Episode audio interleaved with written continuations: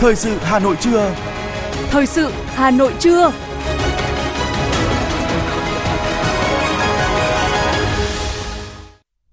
Kính chào quý vị các bạn. Bây giờ là chương trình thời sự của Đài Phát thanh và Truyền hình Hà Nội. Chương trình trưa nay thứ tư ngày 28 tháng 6 có những nội dung chính sau đây. Sáng nay, cùng với 1 triệu thí sinh cả nước, hơn 102.000 thí sinh Hà Nội chính thức bước vào kỳ thi tốt nghiệp trung học phổ thông năm 2023. Bộ Giáo dục Đào tạo thông tin về việc ảnh chụp đề thi ngữ văn xuất hiện trên mạng xã hội từ 8 giờ. Nhiều hoạt động kỷ niệm Ngày Gia đình Việt Nam. Phần tin thế giới với những sự kiện nổi bật, Nhật Bản đưa Hàn Quốc trở lại danh sách đối tác thương mại tin cậy. Tàu vũ trụ Dragon sẽ mang nhiều mẫu vật không gian về trái đất và sau đây là nội dung chi tiết sẽ có trong chương trình.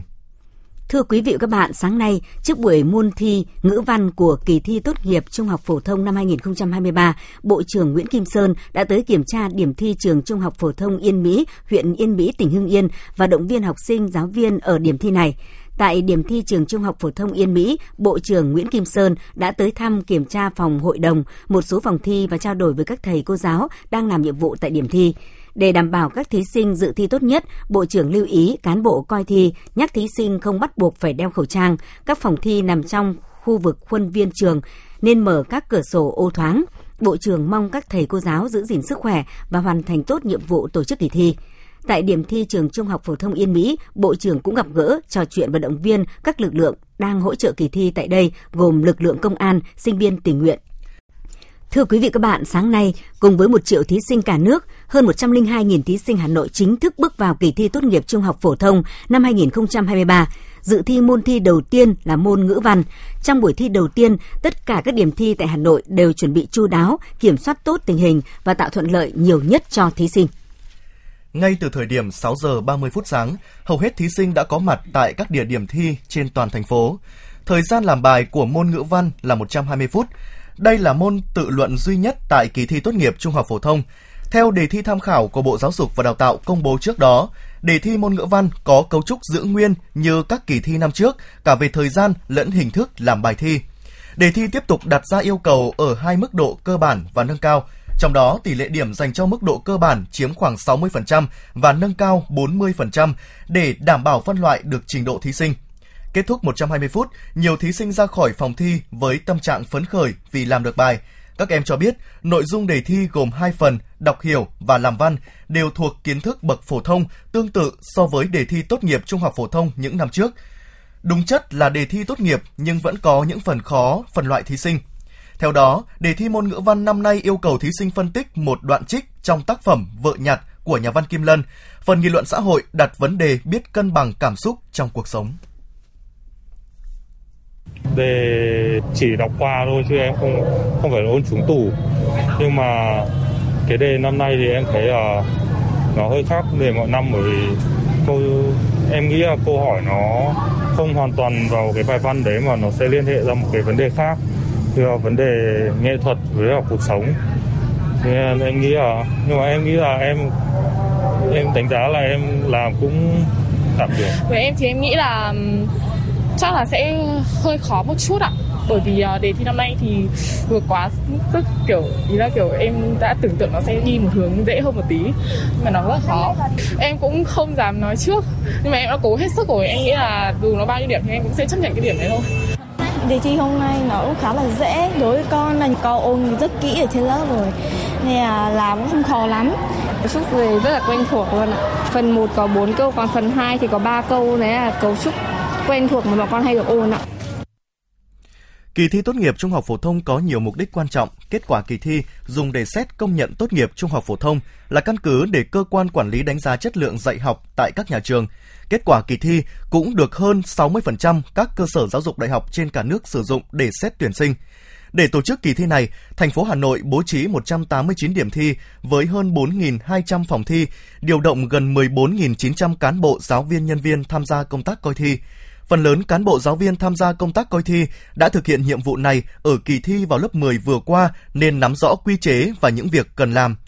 Từ 6 giờ sáng ngày 28 tháng 6, trên khắp các ngã đường dẫn đến 189 điểm thi trên toàn thành phố, các lực lượng chức năng đã có mặt để làm nhiệm vụ phân luồng chỉ dẫn. Trận mưa rào bắt đầu từ đêm qua tại một số nơi trên địa bàn thành phố, khiến nhiều bậc phụ huynh khá lo lắng. Tuy nhiên đến sáng thì ngớt và dần tạnh hẳn khi vào giờ thi, thí sinh di chuyển đến điểm thi. Đại úy Nguyễn Văn Tài, đội cảnh sát giao thông số 6, phòng cảnh sát giao thông công an thành phố Hà Nội cho biết. Ờ, ngay từ đầu giờ buổi sáng thì ờ, đơn vị đã bố trí ờ, lực lượng tại các nút giao, các ngã tư đèn xanh đèn đỏ, các nơi dẫn đến các điểm thi để đảm bảo là an toàn giao thông thông suốt để các thí sinh, người nhà thí sinh đưa các thí sinh đến địa điểm thi được đảm bảo đúng thời gian. Ở tại các địa điểm thi, ngay tại cổng trường các điểm thi thì đội cảnh sát đường bộ số 6 có bố trí một xe mô tô phân khối lớn, một xe ô tô chuyên dụng của cảnh giao thông để ứng trực khi mà người nhà các thí sinh hoặc các thí sinh có những ờ, cái trường hợp đột xuất thì ờ, đơn vị sẽ cắt cử cán bộ chiến sĩ để ứng trực giải quyết luôn những cái việc ờ, khó khăn hiện tại. Chiều nay các thí sinh sẽ dự thi môn toán với thời gian làm bài 90 phút theo hình thức trắc nghiệm. Sau khi kết thúc môn thi ngữ văn kỳ thi tốt nghiệp trung học phổ thông năm 2023, Thường trực Ban chỉ đạo cấp quốc gia kỳ thi tốt nghiệp trung học phổ thông năm 2023 đã trả lời về việc ảnh chụp đề thi môn ngữ văn xuất hiện trên mạng xã hội vào khoảng 8 giờ ngày 28 tháng 6. Đại diện Bộ Giáo dục và Đào tạo cho biết Bộ đã nắm bắt và chuyển thông tin tới Cục An ninh Chính trị Nội bộ, Bộ Công an để vào cuộc xác minh. Nếu phát hiện trường hợp vi phạm sẽ xử lý nghiêm theo quy định. Đồng thời, Bộ Giáo dục và Đào tạo khẳng định thông tin trên không ảnh hưởng đến kỳ thi vì khả năng tương tác chỉ ở một thí sinh. Đến thời điểm này, Bộ Giáo dục và Đào tạo chưa ghi nhận có thông tin giải đề hoặc hướng dẫn giải đề từ bên ngoài vào phòng thi. Bộ Giáo dục và Đào tạo đề nghị các hội đồng thi tiếp tục tăng cường phương án phòng ngừa thiết bị công nghệ cao để hạn chế tối đa việc có thể gian lận trong phòng thi, quản lý chặt chẽ đề thi theo quy định.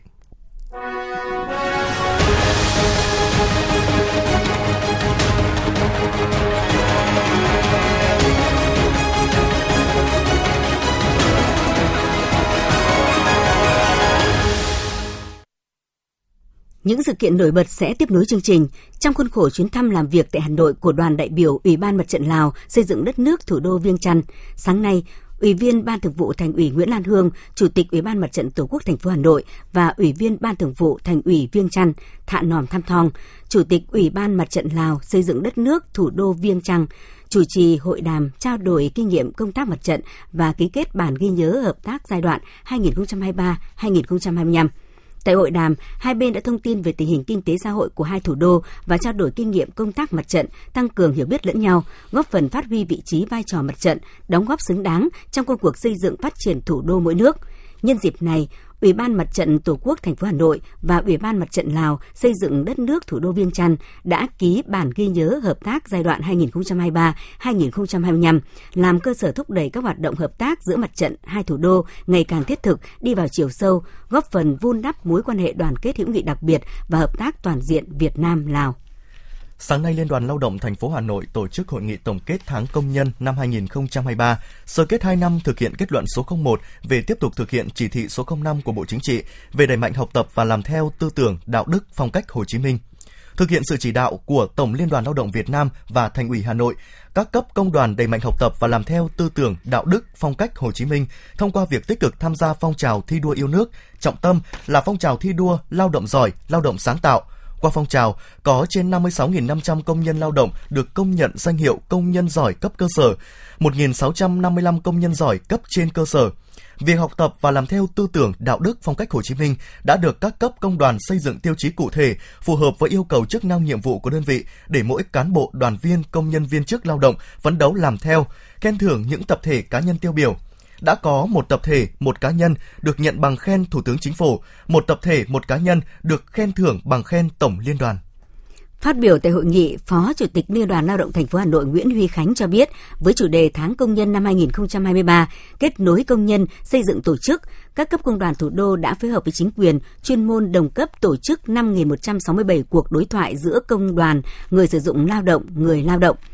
tổ chức hội nghị gặp gỡ đối thoại giữa Chủ tịch Ủy ban dân thành phố Hà Nội với công nhân lao động thủ đô. Tại hội nghị đã có hơn 600 ý kiến, kiến nghị bằng văn bản và 26 ý kiến kiến nghị trực tiếp của công nhân lao động. Nội dung các câu trả lời đều thỏa đáng, nhận được sự đồng thuận cao của công nhân lao động. Các cấp công đoàn thủ đô đã tổ chức thăm hỏi tặng quà, trao 44 máy ấm công đoàn, thăm hỏi tặng quà và trao trợ cấp cho 2.665 công nhân lao động có hoàn cảnh khó khăn, bị tai nạn lao động, mắc bệnh nghề nghiệp các hoạt động trong tháng công nhân năm 2023 đã được sự hưởng ứng quan tâm của toàn xã hội chăm lo cho người lao động, qua đó đã góp phần thực hiện tốt chức năng đại diện chăm lo bảo vệ quyền và lợi ích hợp pháp chính đáng cho người lao động. 6 tháng đầu năm nay, huyện Trương Mỹ đã chỉ đạo tiếp tục triển khai nhân rộng mô hình một cửa hiện đại, thân thiện, gần dân trên địa bàn và đã xây dựng triển khai 12 sáng kiến giải pháp trong công tác cải cách hành chính. Ủy ban nhân dân huyện đã chỉ đạo các cơ quan đơn vị và Ủy ban nhân dân các xã thị trấn thực hiện ra soát, hệ thống hóa văn bản quy phạm pháp luật, đồng thời cập nhật kịp thời, niêm yết đầy đủ công khai các thủ tục hành chính thuộc thẩm quyền giải quyết theo quy định, thực hiện nghiêm túc cơ chế một cửa, một cửa liên thông, tăng cường kỷ luật kỷ cương hành chính, thường xuyên kiểm tra giả soát thực hiện niêm yết công khai bộ thủ tục hành chính áp dụng tại huyện và các xã thị trấn đảm bảo đúng quy định. Bộ phận một cửa huyện đã tiếp nhận và giải quyết gần 2.600 hồ sơ, trong đó 100% số hồ sơ được giải quyết đúng hạn.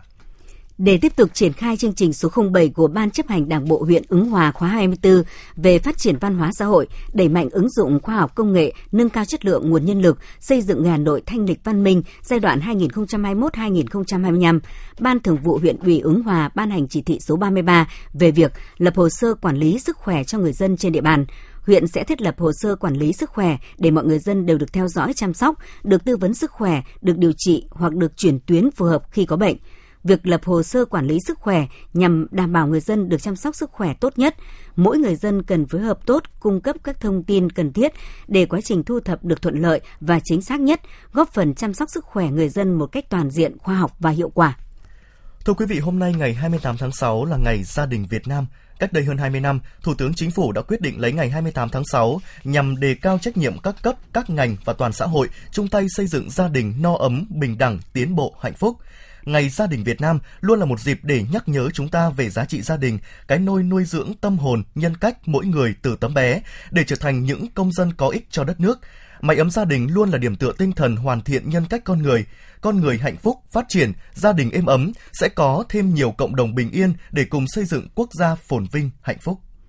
Nhân tháng hành động vì trẻ em Việt Nam và kỷ niệm 22 năm Ngày Gia đình Việt Nam, Hội Liên hiệp Phụ nữ quận Hoàng Mai phối hợp với Hội Người Khuyết tật quận Hoàng Mai tổ chức chương trình Thắp sáng ước mơ chia sẻ yêu thương, trao xe đạp tặng quà cho trẻ em phụ nữ khuyết tật trên địa bàn quận. Tại chương trình, Hội Liên hiệp Phụ nữ quận Hoàng Mai đã gửi tặng 20 xuất quà tới các chị em phụ nữ khuyết tật, 5 xe đạp, hành trình ước mơ cho các em vượt khó học giỏi là con em gia đình hội viên người khuyết tật. Món quà tuy còn khiêm tốn nhưng là tấm lòng của chị em phụ nữ quận gửi gắm với mong muốn lan tỏa yêu thương tới chị em yếu thế, động viên để các em có động lực học tập tốt hơn.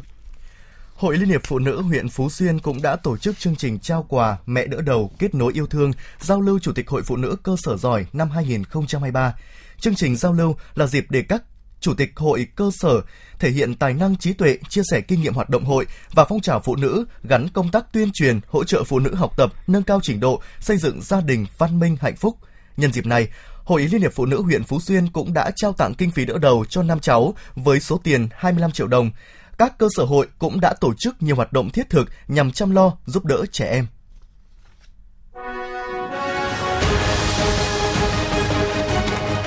Thời sự Hà Nội, nhanh, chính xác, tương tác cao. Thời sự Hà Nội, nhanh, chính xác, tương tác cao.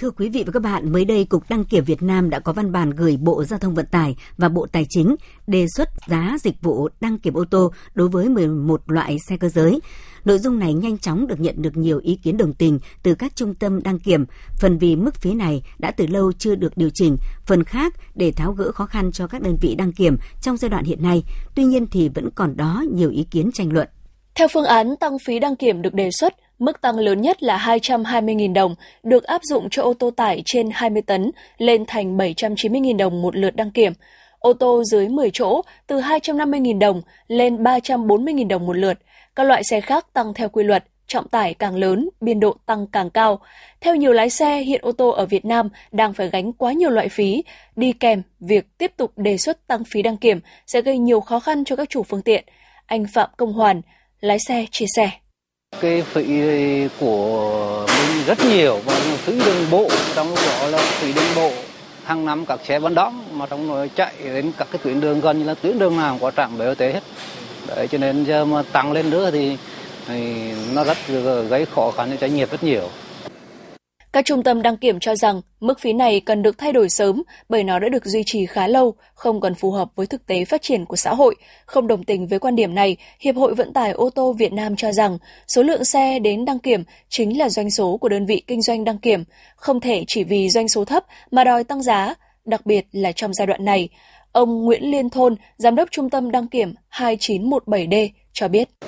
Nếu mà tăng được thì là quá hợp lý vì là như anh biết đấy cái giá cả như giá điện à, nước liên tục tăng đấy trong khi mọi cái giá cả thị trường đều rất tăng mà giá phí kiểm định thì xuất từ năm à, cũng phải hơn chục năm này rồi không nhớ chính xác nhưng hơn chục năm này là, là vẫn giữ nguyên còn các chuyên gia thì cho rằng hơn 75% các trung tâm đăng kiểm trên cả nước đã được xã hội hóa. Vì vậy, hãy cứ để doanh nghiệp đăng kiểm tự chịu trách nhiệm với mức giá mà họ đưa ra, phần còn lại hãy để thị trường và người tiêu dùng tự quyết định. Các cơ quan quản lý nhà nước chỉ nên đóng vai trò giám sát, chứ không nên tham gia quá sâu vào giá dịch vụ của các doanh nghiệp. Ông Nguyễn Công Hùng, Phó Chủ tịch Hiệp hội Vận tải ô tô Việt Nam cho biết. Trong khi Đảng, Nhà nước, Chính phủ thì đang chỉ đạo tất cả các ngành phải kiềm chế, ngân hàng đang giảm lãi suất, đang giảm lãi suất, giảm thuế VAT, giảm thuế trước bạ để kích cầu để kích cầu, để tái tạo năng lượng, đúng không ạ? Để xây dựng, để kìm chế thứ nhất để cho các doanh nghiệp phục hồi. Mà đăng ngành, đăng kiểm lại tăng giá thì tôi cho rằng đầu việc đầu tiên là đi ngược với cái xu thế đã. Đi ngược với xu thế và đi ngược với chủ trương. Chứ chúng ta không nên quan điểm rằng đây là một cái giải pháp chính để mà giải quyết vấn đề là có những cái tồn tại trong ngành đăng kiểm. Vấn đề tồn tại ngành đăng kiểm thì chúng ta phải tập trung vào công tác quản lý nhà nước, công tác giáo dục giáo dục con người.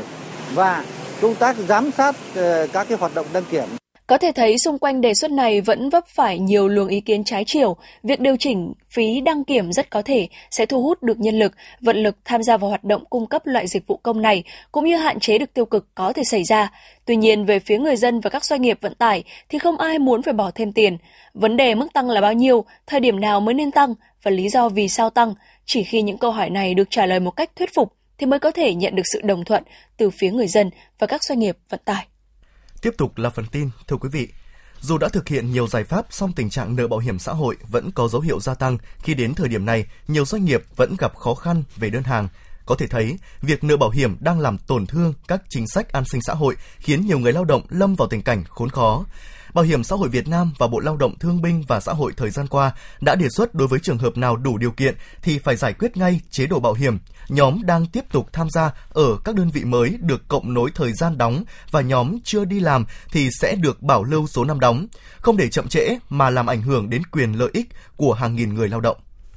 Trong 6 tháng đầu năm nay, lực lượng cảnh sát giao thông cả nước đã xử phạt gần 374.000 trường hợp vi phạm về nồng độ cồn, chiếm 22,6% trong tổng số trường hợp vi phạm. Sau hơn 6 tháng thực hiện cao điểm xử lý vi phạm nồng độ cồn, số vụ tai nạn giao thông liên quan đến rượu bia giảm trên nhiều mặt, thế nhưng vẫn có một bộ phận người dân không những không tuân thủ quy định của pháp luật về việc sử dụng rượu bia khi tham gia giao thông mà còn có hành vi chống đối lực lượng thi hành công vụ. Để người dân có ý thức thượng tôn pháp luật, nhiều vụ chống người thi hành công vụ đã được xét xử kịp thời mang lại hiệu quả cao trong công tác tuyên truyền người dân không sử dụng rượu bia khi tham gia giao thông. Cục Cảnh sát Giao thông cho biết, từ nay cho đến hết năm 2023, Bộ Công an sẽ tiếp tục thực hiện cao điểm xử lý vi phạm nồng độ cồn với tinh thần quyết liệt, không có vùng cấm để giảm thiểu tai nạn giao thông liên quan đến người điều khiển phương tiện sử dụng bia rượu khi tham gia giao thông, quyết tâm tạo ý thức cho người dân đã tham gia giao thông không sử dụng rượu bia. Liên tiếp trong những ngày qua, tại các khu vực phải rào chắn lòng đường trên đường Nguyễn Trãi để phục vụ thi công dự án xử lý nước thải Yên Xá, phương tiện lưu thông khá ổn định, không gặp nhiều khó khăn. Sáng nay, ông Trần Hữu Bảo, Phó Giám đốc Sở Giao thông Vận tải Hà Nội cho biết, ngay trong giờ cao điểm sáng vào thời điểm từ 7 giờ 30 đến 8 giờ, các phương tiện lưu thông trên đường Nguyễn Trãi qua các khu vực phải rào chắn lòng đường để phục vụ thi công dự án xử lý nước thải Yên Xá khá thuận lợi, không xảy ra ùn tắc. Qua theo dõi đây cũng là tình hình chung trên tuyến đường này trong nhiều ngày qua. Tại các điểm rào chắn đều có lực lượng chức năng chốt trực sẵn sàng phân luồng, hướng dẫn giao thông nên việc di chuyển của người dân không gặp quá nhiều khó khăn. Không chỉ có lực lượng thanh tra giao thông, cảnh sát giao thông, nhà thầu cũng bố trí nhân lực tham gia phân luồng. Hôm nay 28 tháng 6, Tòa án Nhân dân quận Hoàn Kiếm Hà Nội mở phiên tòa xét xử sơ thẩm đối với bị cáo Nguyễn Ngọc Dung, sinh năm 1966, tức Dung Thà, trú tại quận Đống Đa Hà Nội, cùng đồng phạm trong vụ án tổ chức sử dụng trái phép chất ma túy và tàng trữ trái phép chất ma túy. Cùng hầu tòa với Dung Thà có Nguyễn Giao Linh, sinh năm 1993, trú tại phường Văn Miếu, quận Đống Đa, Hà Nội, Tạ Văn Tuấn Anh, sinh năm 1988, trú tại xã Hồng Thái, huyện Kiến Sương, tỉnh Thái Bình, Phạm Thị Kim Ngân, sinh năm 1984, trú tại phường Tam Bình, quận Thủ Đức, thành phố Hồ Chí Minh và Trần Quang Linh, sinh năm 1999, trú tại xã Xuân Hòa, huyện Vũ Thư, tỉnh Thái Bình. Đây là vụ án điểm tổ chức sử dụng trái phép chất ma túy và tàng trữ trái phép chất ma túy xảy ra tại quán bar. Việc đưa ra xét xử điểm vụ án này trong tháng hành động phòng chống ma túy. Thưa quý vị, liên quan tới lĩnh vực y tế, mới đây theo báo cáo của các bệnh viện, tất cả các bệnh không lây nhiễm đều đang gia tăng nhanh chóng. Điều này khiến nước ta sẽ phải đối mặt với nhiều gánh nặng về kinh tế, xã hội. Cụ thể theo báo cáo có tới 65 đến 75% người bệnh điều trị nội trú là mắc các bệnh không lây nhiễm. Các bệnh viện khoa điều trị ung thư, hô hấp, tim mạch luôn trong tình trạng quá tải. Số bệnh nhân tăng huyết áp cũng chiếm 25% số người hơn 25 tuổi. Điều đáng lo ngại là chỉ 1 phần 3 số bệnh nhân mắc các bệnh không lây nhiễm được phát hiện sớm và điều trị. Theo các chuyên gia, việc tăng cường kiểm soát các yếu tố nguy cơ lây bệnh, đẩy mạnh các biện pháp dự phòng, phát hiện sớm và quản lý điều trị để hạn chế sự gia tăng tỷ lệ người có nguy cơ mắc bệnh, tàn tật và tử vong sớm do các bệnh không lây nhiễm sẽ giúp bảo vệ, chăm sóc, nâng cao sức khỏe của nhân dân và phát triển kinh tế xã hội của đất nước.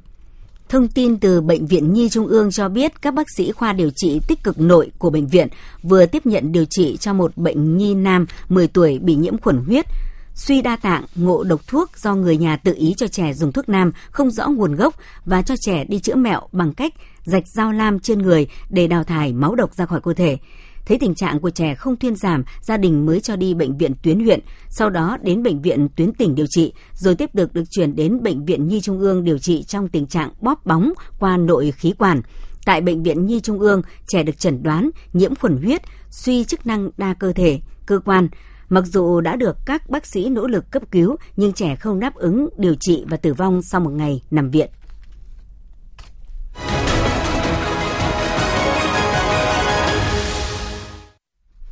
Quý vị và các bạn đang nghe chương trình thời sự của Đài Phát thanh và Truyền hình Hà Nội. Phần tin thế giới sẽ tiếp nối chương trình. Nhật Bản đã công bố quyết định đưa Hàn Quốc trở lại danh sách trắng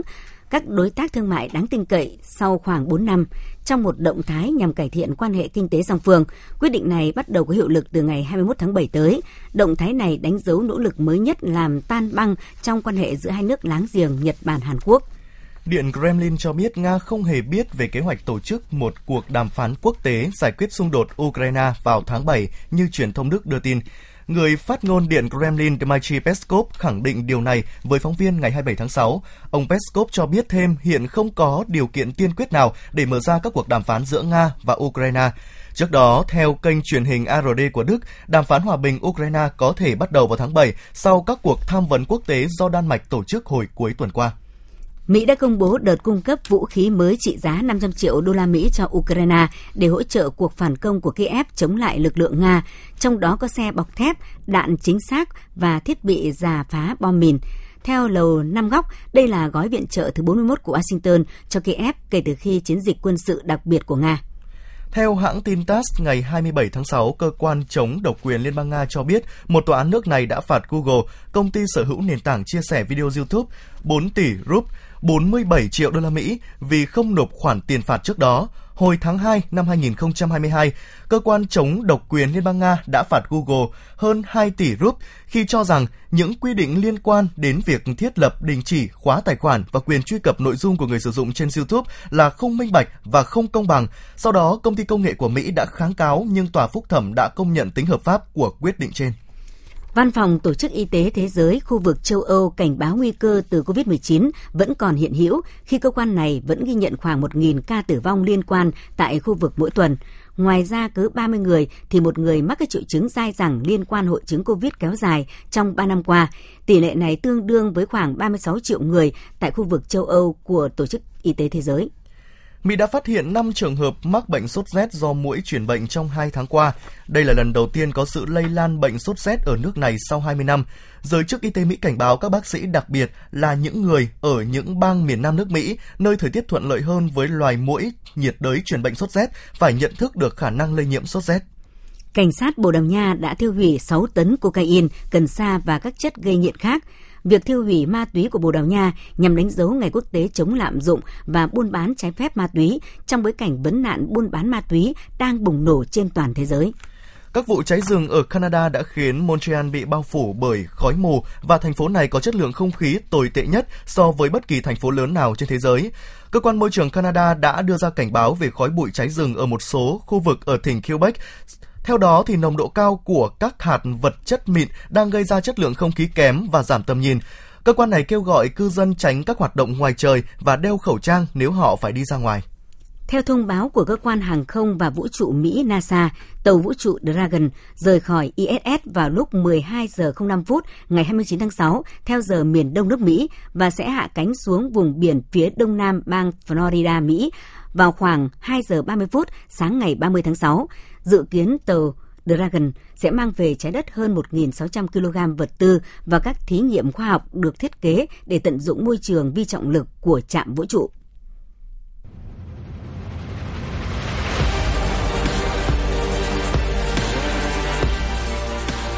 Bản tin thể thao Bản tin thể thao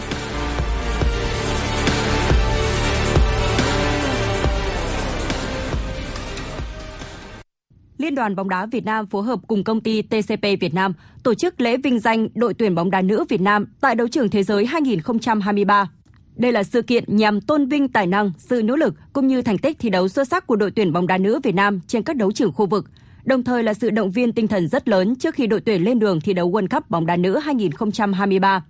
Tại buổi lễ, huấn luyện viên trưởng Mai Đức Trung cùng 28 cầu thủ của đội tuyển bóng đá nữ và toàn thể ban huấn luyện đã được trao những phần quà giá trị bao gồm 1 tỷ đồng tiền mặt và 36 kỷ niệm trương bằng vàng được khắc tên riêng, mang đậm dấu ấn cá nhân cho các cầu thủ và thành viên ban huấn luyện đội tuyển nữ Việt Nam. Buổi lễ vinh danh cũng là phần thưởng ý nghĩa nhằm chúc mừng các nữ chiến binh sao vàng đã xuất sắc phá vỡ kỷ lục của chính mình khi là đội bóng đầu tiên giành ngôi vô địch ở 4 kỳ SEA Games liên tiếp – nâng số lần giành vô địch của đội tuyển nữ lên 8 lần. Bên cạnh đó cũng tôn vinh những nỗ lực bền bỉ của đội tuyển và ban huấn luyện trong cuộc hành trình gian nan nhưng đầy vinh quang để giành tấm vé vào vòng chung kết World Cup bóng đá nữ 2023 sẽ diễn ra vào tháng 7 và tháng 8 tới đây, được tổ chức tại New Zealand và Australia. Ngay sau khi giành chiến thắng trước chủ nhà Indonesia để đăng quang AVC Challenge Cup 2023 vào tối ngày 25 tháng 6, huấn luyện viên Nguyễn Tuấn Kiệt chia sẻ Đội tuyển bóng chuyển nữ Việt Nam tiếp tục trải qua một ngày mệt mỏi về thể lực khi dù về đến khách sạn là 1-2 giờ sáng, nhưng 4 giờ sáng phải ra sân bay. Sau khi về đến Việt Nam, vào khoảng 8 giờ sáng ngày 26 tháng 7, một số vận động viên còn phải tiếp tục di chuyển về Quảng Bình hay Đắk Lắk. Dù vậy, huấn luyện viên trưởng tuyển bóng chuyển nữ Việt Nam cho biết, tất cả ban huấn luyện và vận động viên đều cảm thấy rất hạnh phúc khi toàn đội có lần đầu tiên giành chức vô địch. Được nghe quốc ca Việt Nam vang lên ở đấu trường châu lục. Trong vòng 2 tháng qua, thầy trò huấn luyện viên Nguyễn Tuấn Kiệt đã vào đến chung kết 3 giải đấu quốc tế gồm SEA Games, giải bóng chuyền các câu lạc bộ nữ châu Á và AVC Triangle Cup, trong đó đội giành hai chiếc vô địch. Với thành tích thứ 7 tại Traveler Championship 2023, Rory McIlroy đã nhận được hơn 650.000 đô la Mỹ tiền thưởng và con số này cũng giúp cho golfer người Bắc Ireland nâng tổng thành tích tiền thưởng từ các giải đấu trong sự nghiệp của mình kể từ khi góp mặt tại PGA Tour lên con số hơn 75 triệu 800 nghìn đô la Mỹ. Con số này giúp cho Rory McIlroy vượt qua Dustin Johnson trên bảng xếp hạng các golfer có số tiền thưởng nhiều nhất tại PGA Tour trong lịch sử. Và chỉ còn xếp sau hai cái tên khác là Tiger Woods với hơn 120 triệu và Phil Mickelson với 96 triệu đô la Mỹ. Trong sự nghiệp của mình, Rory McIlroy đã có được 23 danh hiệu PGA Tour kể từ khi gia nhập hệ thống giải này vào năm 2010. Trong đó năm 2012 là năm thành công nhất của golfer người Bắc Ireland với 4 chức vô địch tại Honda Classic, PGA Championship, Deutsche Bank Championship và BMW Championship. Đài khí tượng thủy văn khu vực đồng bằng Bắc Bộ dự báo thành phố Hà Nội trưa và chiều nay nắng, nhiệt độ tăng, mức cao nhất khu vực trung tâm và phía Bắc thành phố từ 32 đến 34 độ C, phía Tây và phía Nam từ 31 đến 33 độ C. Ngày thứ hai của kỳ thi, Hà Nội nắng nóng, nhiệt độ buổi sáng giao động ở mức 27 đến 31 độ C, buổi chiều ở mức 34 đến 35 độ C. Ngày cuối cùng của kỳ thi 30 tháng 6, Hà Nội tiếp tục nắng, nhiệt độ buổi sáng ở mức 26 đến 33 độ C, buổi chiều từ 35 đến 36 độ C. Quý vị và các bạn vừa nghe chương trình thời sự của Đài Phát thanh và Truyền hình Hà Nội, chỉ đạo nội dung Nguyễn Kim Khiêm, chỉ đạo sản xuất Nguyễn Tiến Dũng, tổ chức sản xuất Trà Mi. Chương trình do biên tập viên Thủy Chi, các phát thanh viên Thanh Hiền Võ Nam cùng kỹ thuật viên Quang Ngọc thực hiện. Xin chào và hẹn gặp lại quý vị và các bạn trong các chương trình thời sự sau.